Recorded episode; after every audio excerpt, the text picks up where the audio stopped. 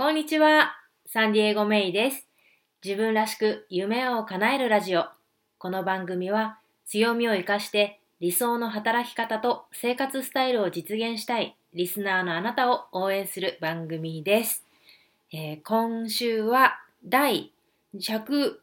115話です。ねえー前回は、えー旅の話とかね、あと、まあ、さいあの先週というか、まあ、最近話してるのは旅の話、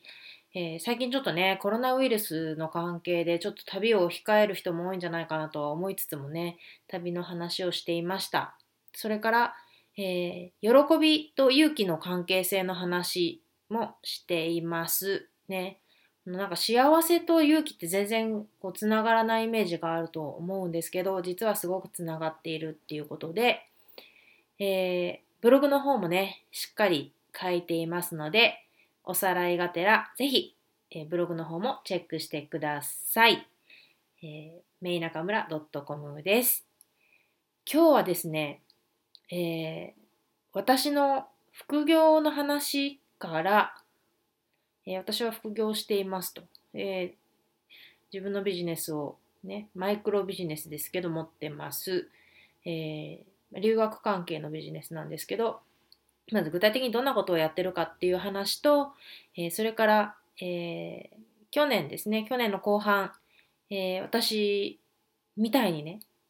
アメリカに住んで働いて、えーアメリカでキャリアを築きたいと、えー願っていた、えー日本で、えー就職ごめんなさい日本で職務経験のある、えー女性しおりさんがいたんですけど、えー3ヶ月間、えーアメリカ就活のキャリアコーチングを通じて、まあ、いろいろねお話を続けていく中でなんと無事アメリカで仕事が見つかりましたのでその時の話なんかをねしてみようと思いますということで、えー今日も最後までお付き合いくださいね。うん、でまず私のビジネスの話っていうので、えーまあ、要は私がアメリカに来たのが2010年2009年か2009年で、えーまあ、こっちで勉強して無事仕事を見つけて働き出したのが2010年だったんですね。でまあ全然その今まで経験のなかった業種そして職種だったんですよね。まあ職種、うん、ま、ちょっと営業っぽいことだったんですけど営業っていうかね、まあ、そういうセールス関係っていうのかなというか business development っていう部署にいたんですけどなんだけどなんかこう自分の強みが活かせてないなって感じてたんですよね。そうだちょっと最近のねなんか私のこうなんだろうワークスタイルみたいな話もね近々したいと思うんですけど今日はその話は置いといてでえー働いてたんだけどなんかこうもっと自分の強みとか経験が活かせるようなことを自分でしてみたいっていうのをこうなんとなくずっと漠然とは思ってたんですよね。それで2012年に、えー立ち上げたのが、えーアシアナマーケティングというマーケティング会社、まあ、といっても個人事業主ですけどね、えーそういう名前で始めてで、えー要は何をしたかっていうと自分が通った、えー UCSD エクステンションのビジネスプログラムだったら自分はよく知ってますと。でまあこのプログラムのおかげで自分はアメリカに、えー残れたし、えー就労ビザもねおかげで、えゲットすることができましたと。うん結婚とかそういう他の方法に頼らないこう自分の中でこう解決する方法でねでまあそんな感じで日本で職務経験がある人がその日本のキャリアを生かしてアメリカで働くっていうことが可能なんだなっていうことが分かってで自分以外にもそういうことがしたい人がいたら助けたいなっていうのをすごく思ったんですね。でその気持ちは、ま、今も変わってなくて、まあ、そこが原動力でこの活動を続けてます。で当時またもう一つあるのがその留学する人たち日本から留学してくる人たちって結構その何でしょう高額の手数料を留学エージェンシーに払ってきてたんですよ。周りの話を聞いてみると。自分は私の場合は直接大学に申し込んだんで、自分で全部手続きやったんですけど中にはなんかねすごいお金。日本円でねなんか30万円とか払ってる人もいるみたいなんですよ。でそれ払ってきてるんだけどまあね別にこっちの現地のことに詳しいはずもなくまあね渡航してしまったらそれでおしまいみたいな、まあ、エージェンシーさんもあるっていうのでなんかもったいないなって思ったんですよね。例えばその30万あったらアメリカでいろんな経験をする方にお金を投資できるじゃないかと思って、まあ、そんなわけでまあ自分だったら自分みたいな人自分と同じようにこっちに来る人は助けられるなって思ったんで、えー、自分が通ってた学校に連絡をして、えー、自分はエージェント業みたいなことをしたいんだけどと言ったらなんかトントン拍子に決まってまあちょなんか日本人の留学生を誘致してくれるのはありがたいみたいになってでまあ、UCSD エクステンションと契約をして、あの、今、あの、部屋にもね、あの、なんでしょう、飾ってあります。なんか、症状みたいなの。症状じゃないけど、こう、なんか、認定書みたいなのがね、UCSD から出されてるのがあるんですけど、まあ、それをもらって、で、でもやっぱビジネスやるって一番大事なのって、お客さんをどう集めるかっていう部分、集客なんですよね。で、まあ集客っていうのはね、あの20代やってたその、マーケティングの仕事の時に常々集客集客何人集まったみたいな話ばっかりだったんで、まあ、割と興味の、興味関心のある話題ではあったんですけど、で、私がやったのがやっぱこうブログですね。で、や、そのビジネスをやろうって言ってブあのブログを始めたんじゃなくて、もともと日本にいる時からやってたブログをずっと続けてて、で、こっちには、アメリカに来てからも続けてて、で、その留学中の学校のこととかいろいろ書いてたんですよね。で、やっぱそこで、あの、連絡してくる、質問をしてきてくれたりとか、えー、こう、アプローチしてくれる人が結構いたんですよ。で、まあ、そこ、そこの、こう、質問とか来る、そこの、こう、流れを、えー、またウェブサイトを作って、会社、会社というか、その、エージェンシーのウェブサイトを作って、まあ、そっちに流して、えー、そこで受けると。で、えー、私は学生さん、留学する人たちからお金は取りたくなかったので、手数料無料ってことにして、えー、UCSD の方から、えー、コミッションをいただくっていう形で、えー、始めました。うん。で、えー、今も、えー、細々と、えー、続けてるんですけど、で、私が今ね、すごくやっぱり面白いなって思ってるのは、その留学云々もそうなんだけども、それよりもね、やっぱり、こう自分と同じように、まあ、日本で職務経験があって、それを生かしてアメリカで働きたい、アメリカに残りたい、残って働きたい、まあ、少なくとも数年アメリカで、なんだろう、職務経験を積みたい、キャリアアップしたいっていう人を助けたいっていうのがあったので、まあ最近は本当あの誰でも彼でもではなくて自分がこの人はサポートしたいという人に、まあ、アプローチをして、えー、キャリアコーチングをしていくっていうような形なんですけど、まあ、そこがね面白くて、うん、でそういう人たちとの接点っていうのはやっぱり自分がこのビジネスをやってるからできるっていうのでね、うんまあ、そんな感じで2012年から始めたんで何気に8年ぐらい経ってますね。8年目になるのかな。うん。ね、あの、途中、ほんと2回出産した時はね、なんかこれって代わりになんかお願いできるようなことでもなくなくて、なんかこう誰かにお願いしようともトライしたんですけどね、なかなかうまくいかずに。まあ途中ね、なんかまあ、まあ、つ常々完璧にとはいかないですけど、まあだけど、まあその場その場でね、ベストを尽くしてやってきましたと。うん。で、このビジネス、えっ、と、ちなみに留学ワンという名前でやってるんですよ。ね、あのウェブサイトは留学ワン .jp って言います、うん。去年ね、新しくウェブサイトをリニューアルしたんですけど、えー、そんな感じでね、えー、やってますと。で、これのいいところはね、ウェブサイトさえあれば、もう私は自分で営業を全くかけなくても、ウェブサイトが営業してくれるんですよね。もちろん SEO とかちゃんとやらないといけないんですけど、で、えー、まあ、クライアントさんの方が検索した結果、まあ、アプローチしてきてくれるんですよね。で、私の場合はやっぱりその現地にいるっていうのと、まあ、サンディエゴだったりとか UCSD のエクステンションに特化してるっていうこと。そして私が、まあ、そこを実際に通ってたっていう、通ってて、まあ、そこの先生たちとか、まあ、スタッフの人も知ってるし、うんまあ、よよく事情分かってるっていうことですね。プログラムの内容とかも、まあ、そういうのでねあの信頼を得ることができてるのかなと思いますね。でまたね卒業生なんかもあのリファーラルというんですか？あの紹介してくださったりしてねとてもありがたいんですけど、うん、そんなのとかね、うん、やってます。うん、で、えー、それがきっかけで、えー、去年、しおりさんという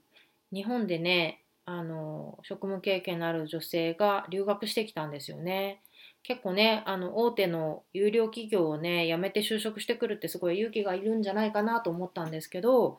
まあ、来られてて、で、来てみたらやっぱりサンディエゴ、ね、アメリカ、すごく気に入られて、やっぱりそのアメリカで働きたいっていう、ね、目標を持たれて、で、えー、っとね、ちょっとコーチングのここノートがあるんですけど、見てみると、10月からですね、去年の10月から3ヶ月にわたって、えー、各週ぐらいのペースでね、えー、お電話で、え、コーチングをしました。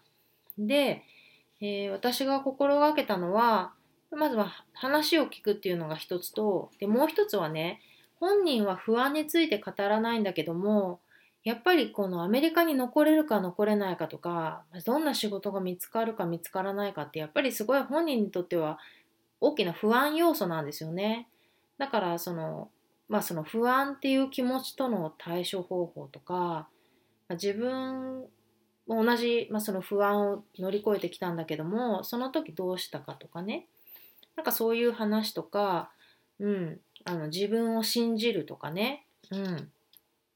あのその人のまあ強みっていう強みとかいいところっていうのをねあのしっかり言葉にして伝えるっていうことを、えー、努力しました。うん、でね幸い本当しおりさんは優秀でいろんな案件をねあの捕まえてきて、まあ、いろんな可能性があった中でね、えー、自分がそのなんだろ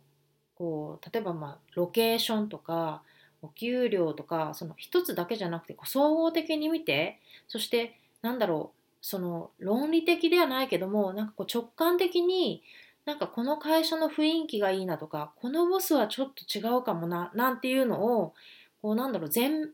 なんだろう